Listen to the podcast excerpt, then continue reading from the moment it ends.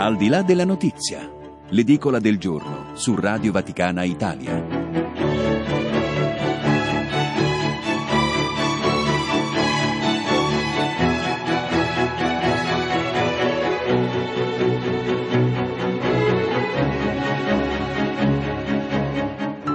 Otto e 12 puntuali, amici ascoltatori, per la lettura dei giornali di oggi, di sabato 18 di gennaio. Io sono Luca Collodi, buongiorno da Radio Vaticana Italia, con me Vincenzo Proto per la parte tecnica, Luciana Fantini in regia. Vi ricordo che da lunedì prossimo, 20 di gennaio, la nostra rassegna stampa si sdoppia, non sarà più trasmessa alle 8:12, almeno per il momento, passerà alle 11:05 con una rassegna stampa più ecclesiale che guarderà alla vita della Chiesa e al Magistero di Papa Francesco, e poi alle 17:35, quando con un ospite in studio o al telefono commenteremo i quotidiani online, i fatti del giorno e naturalmente anche le notizie dei cartacei, dei quotidiani cartacei, ma nelle pagine interne. Quindi una novità per quanto riguarda la nostra rassegna stampa da lunedì prossimo, non più alle 8:12, ma alle 11:05 e alle 17:35. Ma la linea ora va alla regia, stacco e andiamo a vedere quello che scrivono i quotidiani in edicola dall'alba di oggi in Italia.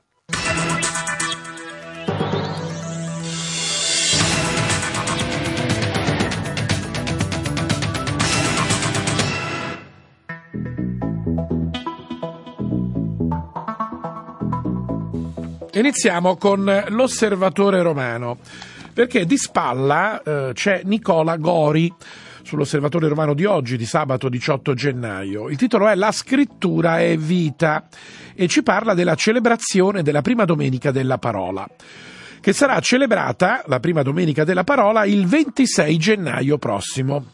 Era stata indetta da Papa Francesco con la lettera apostolica in forma di motu proprio Aperuit Illis del 30 settembre scorso.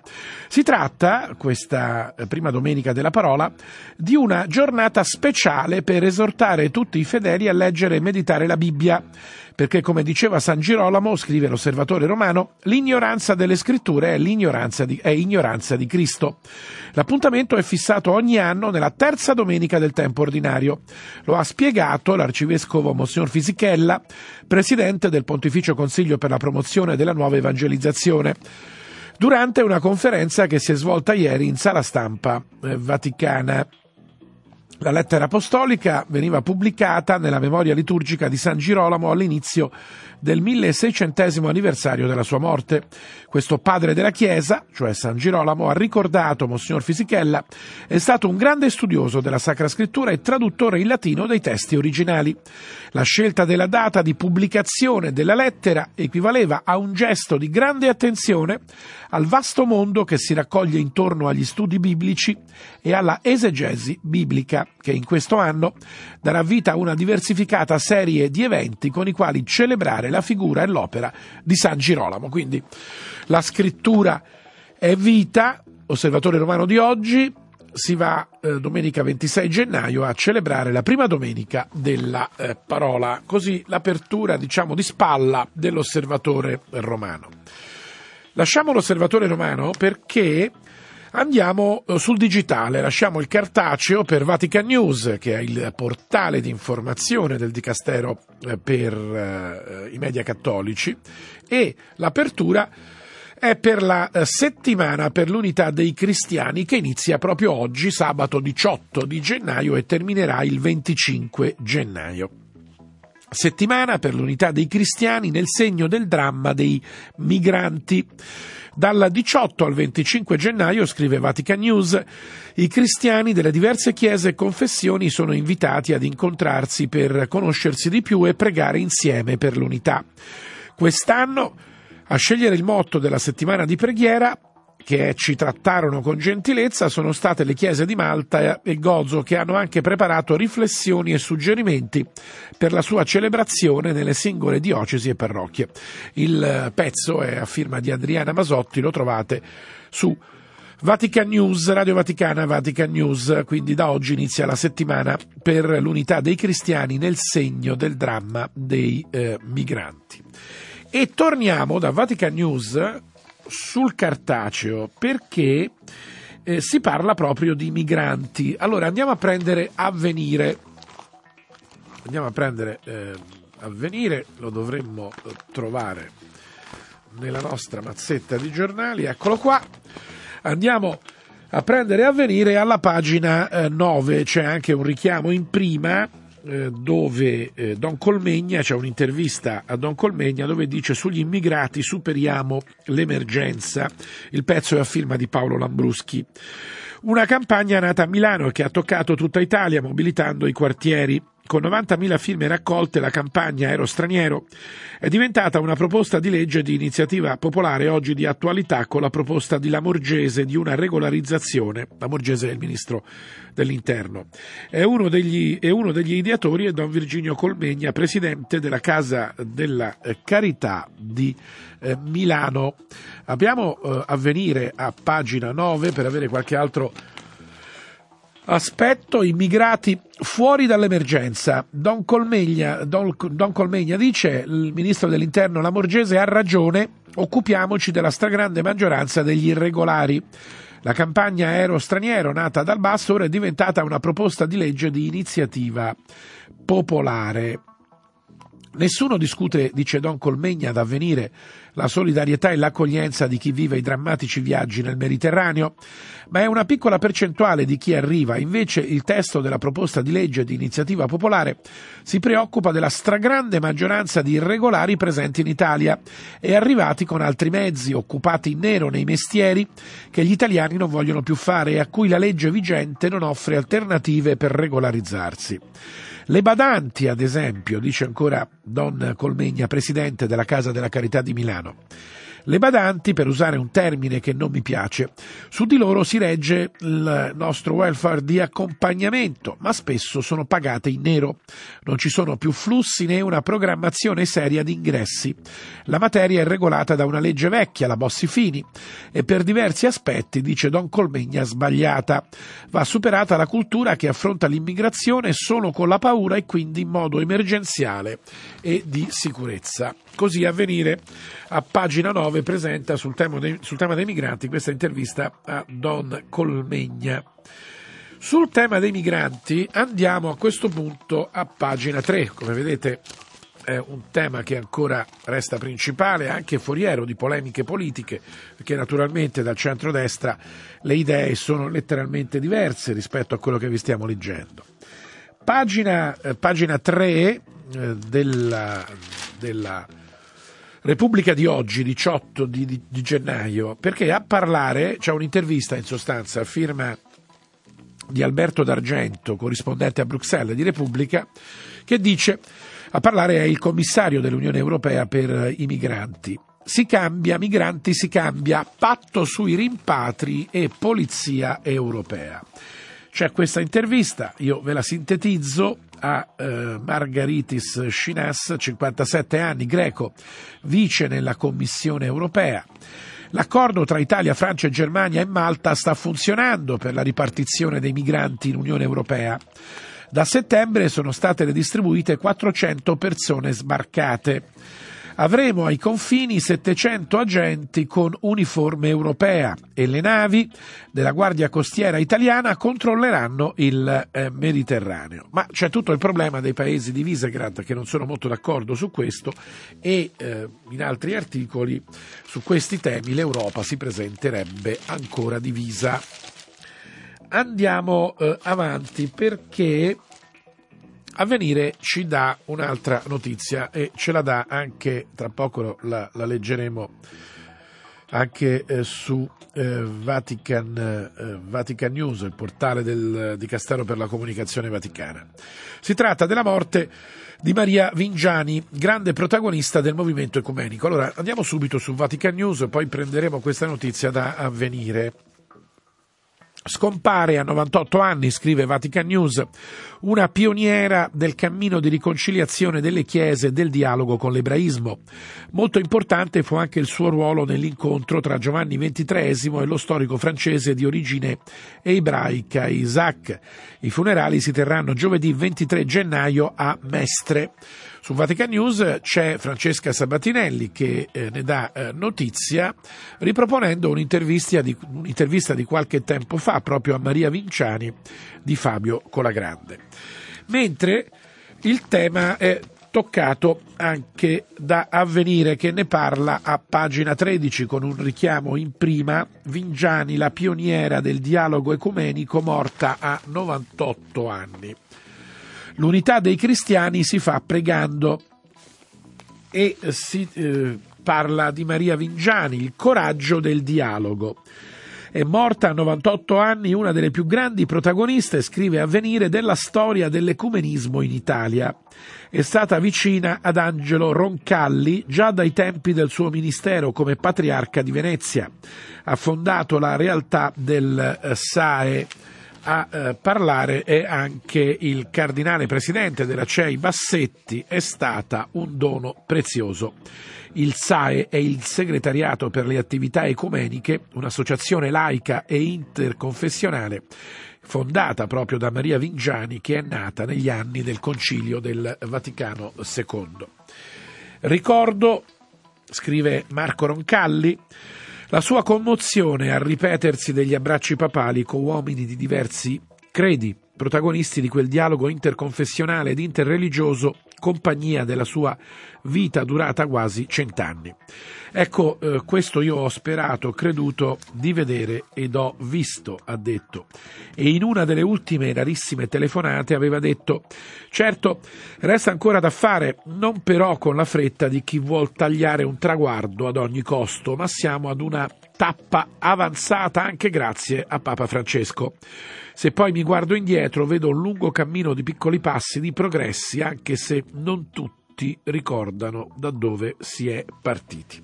Noi, se la regia è pronta con Luciana Fantini e Vincenzo Proto, abbiamo la possibilità proprio di ascoltare la stessa Maria Vingiani in un'intervista di Fabio Colagrande del gennaio del 2010.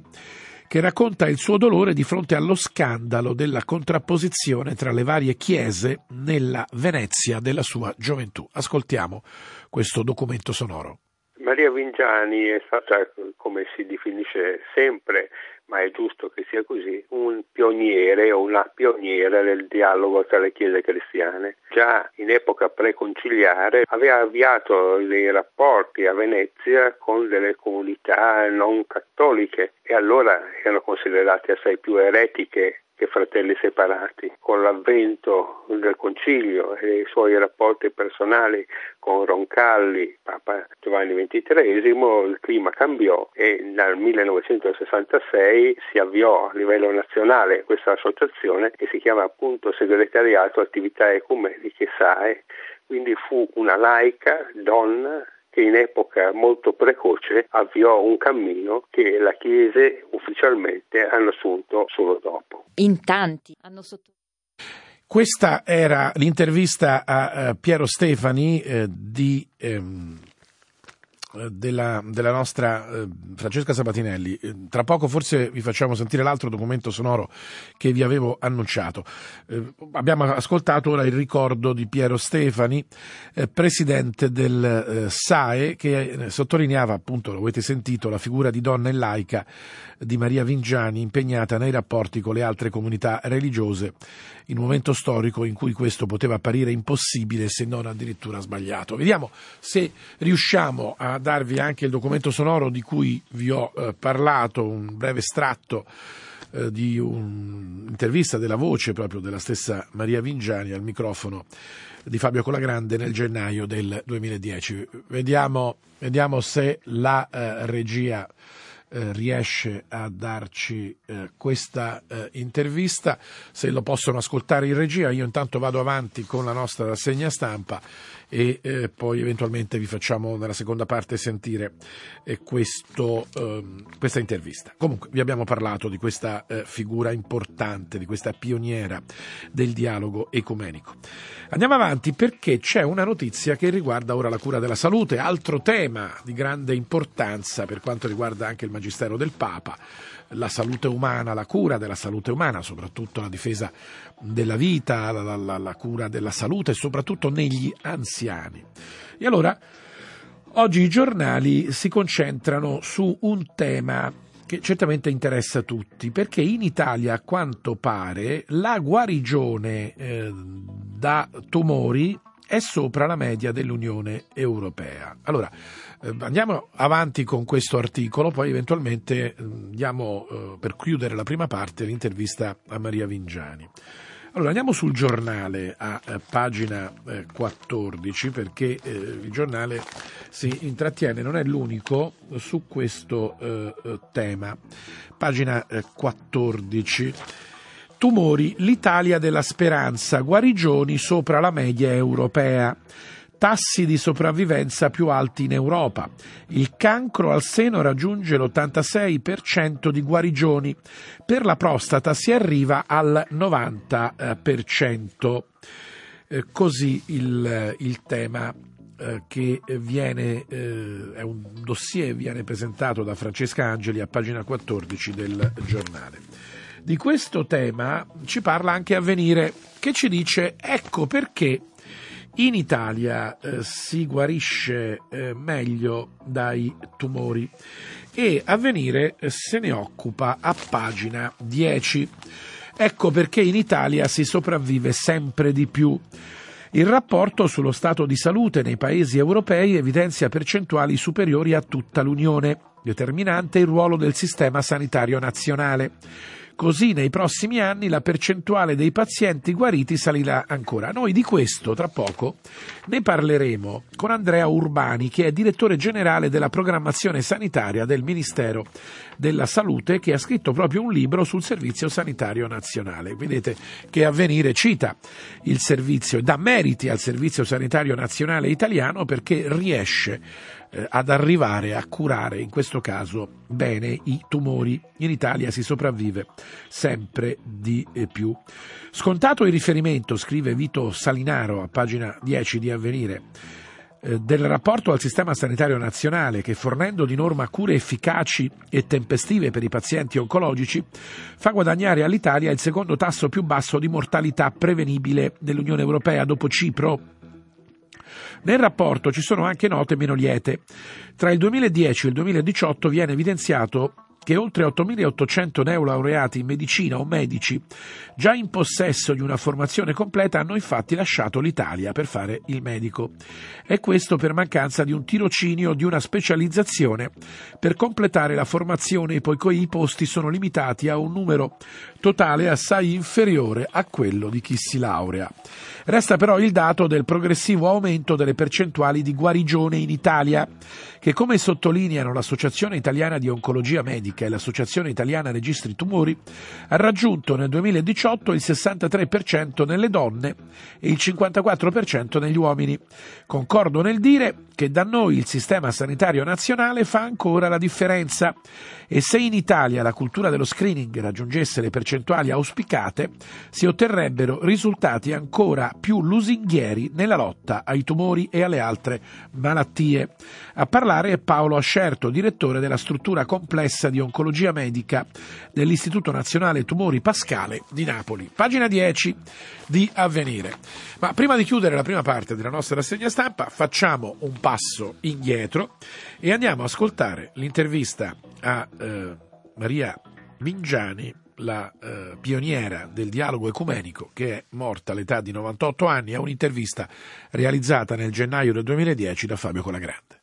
Sono più di 50 anni che lei è impegnata nel movimento ecumenico. C'è un ricordo particolare di tutti questi anni, dal punto di vista proprio della collaborazione con le altre confessioni cristiane? Un momento? Ma direi che il ricordo più forte che ho è la sofferenza grande da bambina, potrei quasi dire, di vedere a Venezia tutte queste chiese con i loro titoli nel frontespizio, che si chiamavano tutte chiese, testimoniavano tutte o volevano testimoniare di Cristo e del Vangelo, ma si muovevano in conflitto e in contrapposizione. Questo fu la sofferenza più forte, era uno scandalo perché contraddiceva il Vangelo, che propone un cammino di fraternità e non di conflitto. Ecco, su questa sono partita.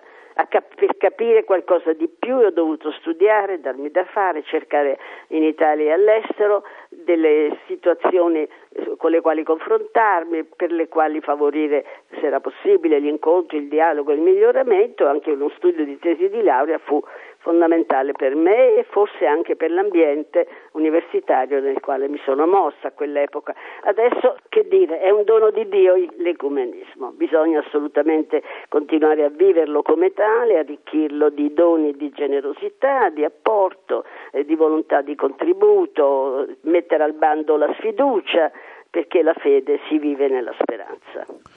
E questa era la voce di Maria Vingiani in un'intervista del 2010 di Fabio Colagrande. I funerali si terranno a Venezia Mestre giovedì prossimo. Noi ci fermiamo qua dopo aver ricordato questa figura così importante per il dialogo ecumenico che è scomparsa in queste ore. Noi ci fermiamo per la pausa musicale, poi per chi ci ascolta da Roma il traffico nella capitale e tra poco anche la seconda parte della rassegna stampa con altri ospiti e altri temi.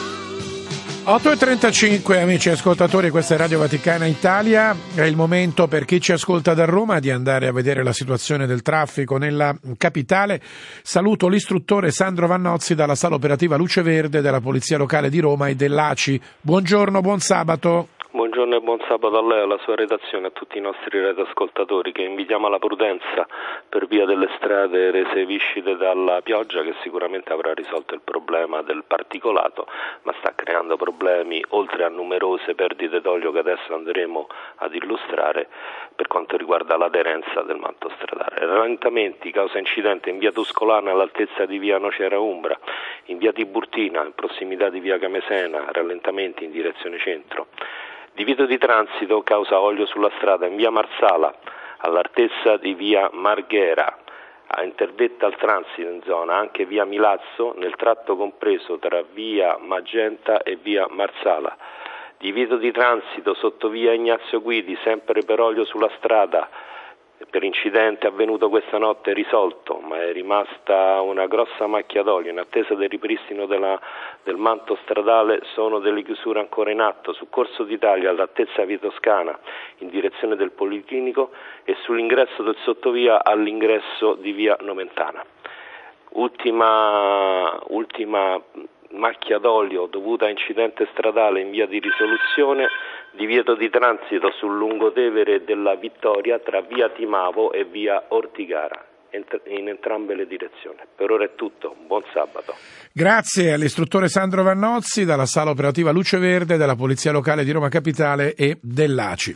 E alle 8.37 noi entriamo nella seconda parte della nostra rassegna stampa. Io sono Luca Collodi, ancora buongiorno, buon sabato, grazie a Luciana Fantini che mi assiste nella lettura dei giornali di oggi, con Vincenzo Proto alla parte tecnica. Ancora un'informazione sulla nostra rassegna stampa, amici ascoltatori, perché dal lunedì 20 di gennaio la nostra rassegna stampa non sarà più trasmessa alle 8.12, ma cambierà orario.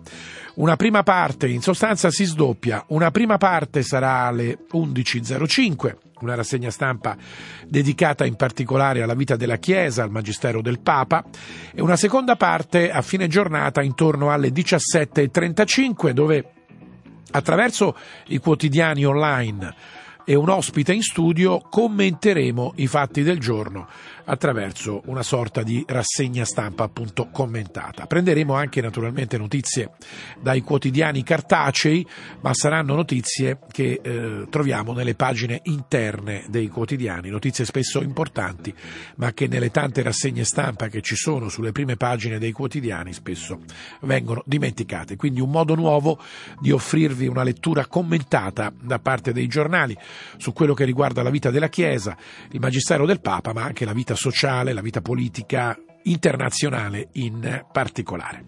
Detto questo, quindi l'appuntamento con la rassegna stampa dal lunedì alle 11.05 e alle 17.35, ve lo ricordo, ve lo ricorderemo anche nei prossimi giorni. Noi andiamo avanti perché apriamo la pagina internazionale e l'apriamo con Il Foglio, e qui si parla di Medio Oriente, si parla di Libia in particolare. Grandi pressioni sulla Libia, ma no, Haftar non è il cavallo vincente. Questo lo scrive Il Foglio guardando alla conferenza di Berlino. Molti leader internazionali andranno a Berlino per negoziare la tregua. Le modifiche alla bozza d'accordo rivelano il piano del generale. La missione e la guerra a oltranza. In sostanza, Il Foglio ci fa notare che se fallisce la conferenza di Berlino, la conferenza di pace di Berlino, il rischio è che un minuto dopo riscoppi la guerra in Libia, che peraltro non è mai terminata. Pagina 1 del Foglio. Sulla Libia, per vedere la complessità di questa conferenza di Berlino, andiamo su Repubblica e andiamo a pagina 16, perché chi avesse qualche dubbio sulla situazione in Libia, il dubbio ce lo spazza subito via purtroppo Repubblica a pagina 16, perché ci dice che missili turchi sono stati posizionati a difesa di Tripoli e a Berlino si tratta la tregua. Parte domani, domenica, la conferenza di pace per la Libia voluta dall'ONU e dall'Unione Europea, ma per Haftar e Serraj ci sono stanze separate. In sostanza non si vogliono incontrare, questo non mette bene la partenza della conferenza di pace di Berlino se i due contendenti non si vedono, vogliono stanze separate per entrambi. L'obiettivo è l'embargo militare, ma intanto si apre un nuovo fronte con la Grecia, irritata dalle mire della Turchia sul gas nel Mediterraneo della Libia. E come vedete anche qua c'è tutto il tema della complessità. E Repubblica ci dà l'idea di quello che sarà domani a Berlino il tavolo della conferenza di Berlino sulla pace in Libia. Domani a Berlino si terrà questa conferenza internazionale e vediamo le posizioni al tavolo. La Francia riconosce sì il governo Serraj, ma sostiene anche Haftar, che domina l'area ricca di petrolio. Quindi, come vedete, la Francia gioca un po' su due tavoli. La Turchia ha inviato uomini, soldati ad al-Serraj in cambio di concessioni di estrazioni di petrolio. E vedete che anche qua il petrolio torna a essere il protagonista, a quanto pare, di questa conferenza di Berlino. Poi c'è l'Italia, che riconosce il governo di Serraj, ma ha incontrato anche il generale Haftar, e anche l'Italia con l'ENI ha interessi petroliferi in Libia. C'è poi la Germania, dopo i fallimenti di Francia e Italia, ha organizzato la conferenza insieme alle Nazioni Unite. Ci saranno al tavolo gli Stati Uniti, che hanno sostenuto la creazione del governo di al-Serraj di Tripoli, ma Trump ha lodato anche gli sforzi antiterrorismo del generale Haftar. E poi c'è tutto il mondo arabo. L'Arabia Saudita, che è un paese sunnita che sostiene Haftar contro il rischio contagio dei fratelli musulmani di al-Serraj. La Russia è accusata di foraggiare Haftar con denaro, mezzi e soldati. Poi c'è lo stesso generale Haftar a capo dell'autoproclamato esercito nazionale libico. C'è poi l'Egitto, che avrebbe reclutato miliziani per sostenere sempre il generale Haftar, e poi gli Emirati Arabi Uniti, che hanno inviato mezzi militari per sostenere anche in questo caso Haftar. Quindi, come vedete, Haftar ha il sostegno dell'Arabia Saudita, della Russia, dell'Egitto, degli Emirati Arabi Uniti. Poi anche l'Europa in qualche modo sostiene Haftar, in particolare Francia, Turchia, Italia, Germania, che parlano con entrambi. Così il tavolo non facile che si aprirà domani a Berlino. E la stampa pone l'accento su un'altra incognita di questo tema. Intanto di questo tema parla anche l'Osservatore Romano, per dirvi quanta attesa c'è per Berlino. È l'apertura dell'Osservatore Romano di oggi. Haftar e al-Serraj confermano la presenza alla conferenza di Berlino. Per il ministro degli esteri russo è essenziale unire i libici e promuovere una soluzione della crisi in linea con le risoluzioni delle Nazioni Unite. Così l'apertura di oggi dell'Osservatore Romano. Ma noi andiamo ad approfondire sulla stampa proprio il tema della Russia, che gioca un ruolo importante al tavolo di Berlino di domani, e se ne parla sulla stampa a pagina 6. Incognita Mosca sulla Libia, Roma cerca la mediazione sulla bozza finale dell'intesa. E il primo problema, scrive Francesco Sforza a pagina 6 della stampa, sono i russi, a cui il documento di Berlino non è mai piaciuto, e non ha fatto mistero di questo lo stesso ministro degli esteri russo nel corso della sua ultima visita a Roma. Per due motivi alla Russia non piace il documento. Innanzitutto perché obiettano, in quanto all'ONU, di cercare legittimazione all'interno di una conferenza internazionale senza passare per il Consiglio di sicurezza delle stesse Nazioni Unite. Quindi, in sostanza, la Russia vuole che il tema passi dall'ONU, dove i russi hanno potere di veto, nonché la possibilità di far pesare la loro influenza, magari scambiando il sostegno sulla Libia con quello su altri dossier, nota la stampa. E poi alla Russia non piace il documento che si sta chiudendo a Berlino, perché temono che un inquadramento della soluzione libica entro logiche dell'ONU riduca la possibilità di far intervenire in zona il meccanismo russo-Turchia, Le preoccupazioni di Mosca si concentrano in particolare sull'ultimo allegato del documento che sarà presentato domani a Berlino, quello in cui si definiscono le condizioni pratiche per l'implementazione dei punti 50 di cui il documento è composto. Si tratta in sostanza di una sorta di decreto attuativo senza il quale i propositi espressi nel piano dell'ONU del cessate il fuoco all'impegno di una integrità della Libia resterebbero lettera morta. E poi c'è tutto il tema del petrolio, quindi per la stampa c'è l'incognita russa sulla Libia, mentre Roma cerca la mediazione. E Roma dice: non è l'Italia ad aver fatto errori nella crisi libica, ma la NATO con i bombardamenti del 2011 che hanno portato alla morte di Gheddafi. Pagina 6 della stampa di Torino. E a questo punto prego la regia di far entrare l'ospite di oggi. Ospite di oggi che ci torna, torniamo su un tema sanitario, ve l'ho già accennato nella prima parte della nostra rassegna stampa, perché c'è la notizia di oggi che in Italia ai tumori si sopravvive sempre di più. È il rapporto sullo stato di salute nei paesi europei che evidenzia percentuali superiori di sopravvivenza ai tumori in Italia, e questo per una buona organizzazione del sistema sanitario nazionale. Scrive Avvenire a pagina 10, ve lo ricorda, che il dato del progressivo aumento delle percentuali di guarigione in Italia, che viene sottolineato da alcune associazioni che si occupano di oncologia, ha raggiunto nel 2018 il 63% nelle donne e il 54% negli uomini di guarigione.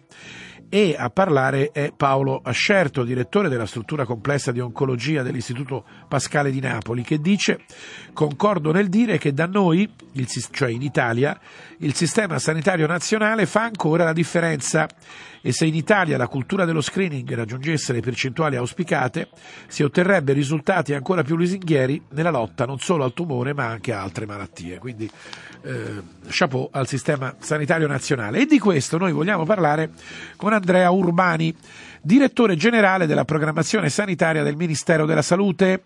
Direttore Urbani, grazie per essere sulla Radio Vaticana. Buongiorno a tutti. Lei ha scritto un libro proprio sul Servizio Sanitario Nazionale che guarda al futuro.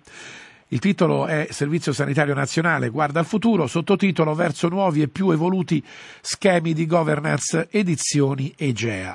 Allora, oggi sui giornali troviamo questa notizia, direttore, sui tumori, perché in Italia si sopravvive sempre di più ai tumori. Sono diversi giornali che pubblicano questo rapporto sullo stato di salute nei paesi europei e si attribuisce questo merito al Servizio Sanitario Nazionale. Io le chiedo, perché più volte si legge sui giornali che questo Servizio Sanitario Nazionale, così come oggi, potrebbe essere negli anni futuri insostenibile. Lei che cosa ci dice?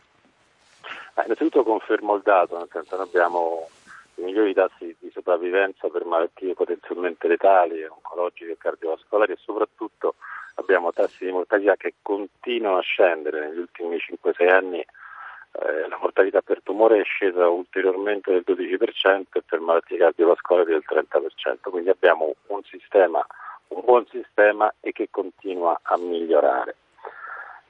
Parliamo di sostenibilità. Oggi noi, se facciamo un confronto con i sistemi internazionali, siamo uno degli ultimi paesi che eroga cure universalistiche, cure a tutti, un sistema pubblico, ma siamo anche sostenibili. Noi abbiamo chiuso i bilanci del 2018 in sostanziale equilibrio finanziario, e questo non avviene nell'unico altro paese confrontabile a noi, che è quello del Regno Unito, che invece è un sistema universalistico ma che sostanzialmente si trova nelle condizioni in cui ci trovavamo noi nel 2007, quindi in sostanziale default. Quindi abbiamo un qualcosa che ha un grande valore, che è sostenibile e di cui dobbiamo imparare ad averne cura.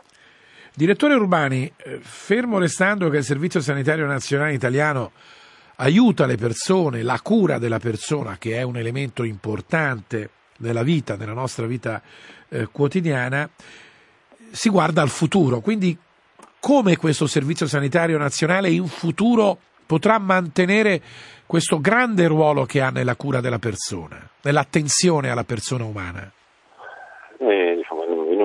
futuro immediato abbiamo delle sfide importanti che sono l'invecchiamento della popolazione. Abbiamo già la popolazione più vecchia d'Europa, oggi il 20% dei nostri connazionali hanno più di 65 anni, tra 25 e 30 anni questa percentuale passerà a un terzo e questo si porta presso un carico di assistenza molto importante, ma soprattutto abbiamo delle innovazioni che sono già arrivate e che stanno trasformando molte malattie inguaribili, le stanno trasformando in malattie curabili e ne arriveranno tantissime nei prossimi mesi e nei prossimi anni, cui dobbiamo dare accesso. Come si mantiene sostenibile un sistema? Innanzitutto cominciando a usare il patrimonio informativo che abbiamo, che ha una potenza incredibile per misurare puntualmente il valore dell'utilizzo delle risorse. Questa è la grande scommessa, e allocare le risorse laddove producono i migliori risultati. Noi oggi abbiamo un governo della sanità che sostanzialmente è basato su dei tetti di spesa per l'acquisto di prestazioni da privato, per l'acquisto di farmaceutica, per l'acquisto di dispositivi, per l'acquisto di innovazioni, per il personale. In realtà dobbiamo passare a una visione orizzontale dove cominciamo a misurare, ad acquisire la visione del paziente. Il paziente non considera la propria malattia come una somma di prestazioni indipendenti, ma come un unicum. Lo stesso dobbiamo fare noi, dobbiamo andare a individuare il costo della patologia e misurarci sul corretto utilizzo dei fattori produttivi, quindi diciamo dei beni, del personale, delle innovazioni in relazione al valore che generano sulla cura di quella patologia. Ed è qualcosa, è un modello sul quale noi stiamo già lavorando da molti mesi per ammodernare la governance del sistema sanitario nazionale. Direttore Urbani, spesso però, e lei lo sa meglio di me, sui giornali, ma anche andando a prenotare delle visite, si sente dire che il sistema sanitario nazionale, nel particolare, talvolta rallenta, gli appuntamenti che si prendono per fare i controlli sono a mesi se non ad anni. Ecco, ci sono anche delle problematiche. Come si possono risolvere questi problemi perché questo sistema sia sempre più vicino ad un servizio reale, vero, per il cittadino? Molti cittadini poi che hanno urgenza sanitaria spesso si vanno a curare nel sistema privato perché magari il sistema sanitario pubblico dà appuntamenti a mesi e i cittadini con delle malattie non possono aspettare. A riguardo che cosa si può fare? Nelle sue parole c'è un po' di verità ma anche qualche imprecisione, quindi questa è l'occasione per fare un po' di chiarezza. Volutamente per fare chiarezza. Certo. Noi di fatto in emergenza garantiamo le prestazioni nei tempi consentiti, non c'è nessuno che laddove una prestazione richiede urgenza non riceve la prestazione. Diversa è la questione sono le prestazioni programmate, come diceva, i controlli. Noi abbiamo un sistema che garantisce entro determinati tempi, 30 o 60 giorni, le prestazioni programmate, i cosiddetti controlli, o addirittura se sono controlli ripetitivi si programmano a 6 mesi o un anno. Molto spesso il cittadino non vuole aspettare i 30 o 60 giorni e allora si rivolge al sistema privato, ma se il medico la prescrive a 30-60 giorni vuol dire che la prestazione può aspettare questo tempo, dopodiché molto spesso è lo stesso cittadino che invece liberamente sceglie di non aspettare. Questo è in media, poi in realtà purtroppo abbiamo molte differenze territoriali, quindi le verità nelle sue parole stanno nel fatto che in alcune realtà territoriali invece purtroppo questo non succede. I dati che ho fornito sono dati medi nazionali, ma che sono frutto di eccellenze e di grandi ritardi. Quindi un'altra sfida molto importante per il nostro servizio internazionale è garantire un'uguaglianza, il medesimo diritto di accesso alle prestazioni a prescindere dal luogo di nascita. E per chiudere, direttore Urbani, quali schemi di governance futuri lei ipotizza? Su questo ha fatto degli studi, ha scritto un libro tra l'altro. Io fondamentalmente immagino di consentire, di allentare le leve regolatorie e consentire ai singoli sistemi sanitari nazionali di allocare i fattori produttivi a condizioni di equilibrio economico, perché così si dà potenza alla loro capacità di migliorare la qualità delle cure e di efficientare maggiormente l'utilizzo dei fattori, ma stiamo organizzando un sistema di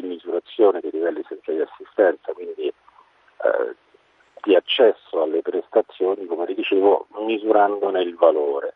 Abbiamo ammodernato la Commissione Lea, oggi la Commissione Lea valuterà tutte quante le innovazioni, quindi gli darà accesso e le tarifferà in relazione al valore che esse generano, cioè se hanno capacità di curare una patologia noi daremo accesso alle prestazioni e alle innovazioni, misurando un percorso orizzontale, un percorso di patologia. Arriveremo fino al DRG di patologia. A quel punto andremo a spendere quei soldi solamente su quei fattori produttivi che dimostreranno di generare un reale risultato. Questo porterà anche strutture ospedaliere e cliniche ad essere sempre più efficienti per ottenere questo tipo di riconoscimento. E questo sarà inevitabile, è un effetto virtuoso indotto che necessariamente dovrà esserci. Noi stiamo lavorando su modelli previsionali che andranno a definire qual è il fabbisogno di salute della popolazione da qua a 30 anni. Andremo a misurare il fabbisogno di salute in termini economici e proveremo a simulare gli effetti di alcune manovre. Le faccio un esempio, il 50% delle nostre patologie sono legate ai nostri comportamenti, agli stili di vita, alla prevenzione. Per poter incrementare tutto questo è necessario fare degli investimenti importanti che non hanno un tempo di ritorno nei 12 mesi, hanno un tempo di ritorno nei 5, 6, 7 anni.